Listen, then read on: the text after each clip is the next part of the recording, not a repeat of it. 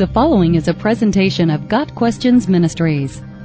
How can I become more motivated for soul winning? Being motivated for soul winning is a good thing, but we must define some terms first. Soul winning is a metaphor for evangelism or witnessing. As such, this is a good thing to pursue. The Bible calls us to evangelize. Evangelism is at the heart of the Great Commission, Matthew 28 verses 19 and 20. Christians are called to be witnesses of their faith to a watching world. In fact, the word martyr comes from the Greek word for witness. Early Christians were often put to death for their witness to Christ. Clearly, these people were so motivated for winning souls that they gave their lives to that cause. How can we be more motivated for soul winning? The Bible teaches that all people are born in sin, and that we will all be judged for our sin by a holy God. The Bible teaches that the only way to avoid this judgment is to repent of our sin and embrace Jesus Christ by faith. If someone we knew was dying and we had the cure for his disease, would that motivate us to share that knowledge with him? The reality is that all people have a terminal spiritual disease, sin, and as Christians, we know the cure for that disease, Jesus.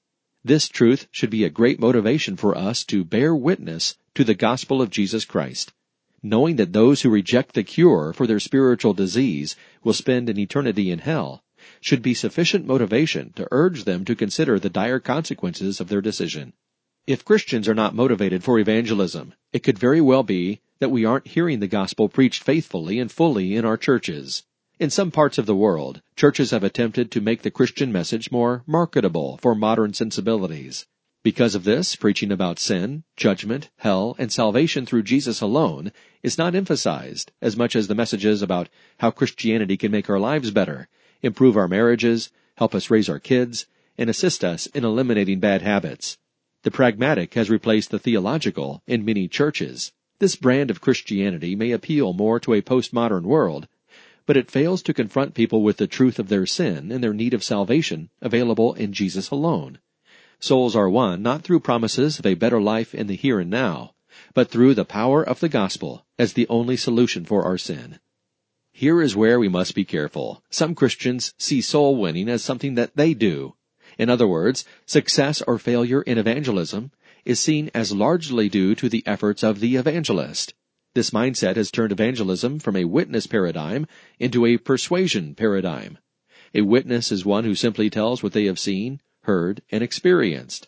Witnesses in a courtroom are bound to tell the truth, the whole truth, and nothing but the truth. A witness doesn't seek to persuade, he doesn't seek to convince. All he seeks to do is be faithful to proclaim what he knows to be true and why he knows it to be true. Persuasion takes on a very different form. In persuasion, one person is engaged in an effort to change the mind of another person to a particular point of view. It's not uncommon in persuasion to alter or repackage the message to make it more appealing to others. In persuasion, the most important thing isn't the truth of the message, but the individual's response to that message. If soul winning is a product of our own individual effort, instead of a work of the Holy Spirit, then evangelism becomes our persuasive effort. The goal of soul winning becomes making sure we get someone to come to that moment of decision and accept Christ into his life. One may ask, what is the problem with that? If the goal of evangelism is getting people to that moment of choice, then there is every temptation to do whatever it takes to make that happen. This mindset has led to the very thing that characterizes the various church growth movements, such as the seeker-sensitive movement or the emergent movement, that seek to make Christianity more relevant and appealing to a modern world. On the surface, this sounds good and noble, but at what cost? The Bible says that it is the gospel that has the power of salvation, and we are not to be ashamed of it. Romans 1 verses 16 and 17. We need to avoid the persuasion paradigm and get back to a witness paradigm, one in which the truth of the gospel is faithfully proclaimed. It all boils down to this. Do we believe that God is truly sovereign, even over salvation? If we do, then it is God that is the soul winner. It is the Holy Spirit who brings new birth.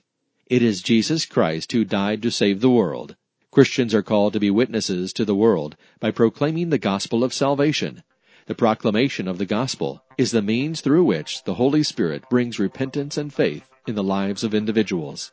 What can be more motivating for soul winning than to know that through our faithful proclamation of the gospel, God is saving those whom He has chosen from before the foundation of the world? Ephesians 1 verses 4 and 5. Got Questions Ministry seeks to glorify the Lord Jesus Christ by providing biblical answers to today's questions. Online at GotQuestions.org.